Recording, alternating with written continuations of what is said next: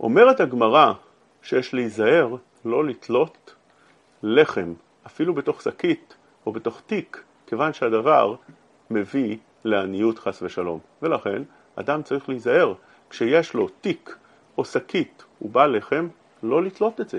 להניח את זה כמו שזה על השולחן או על הרצפה, אבל לא לתלות את זה. אומר האור לציון שהדבר הזה אסור רק ורק אם זה לחם של אותו אדם שתולה.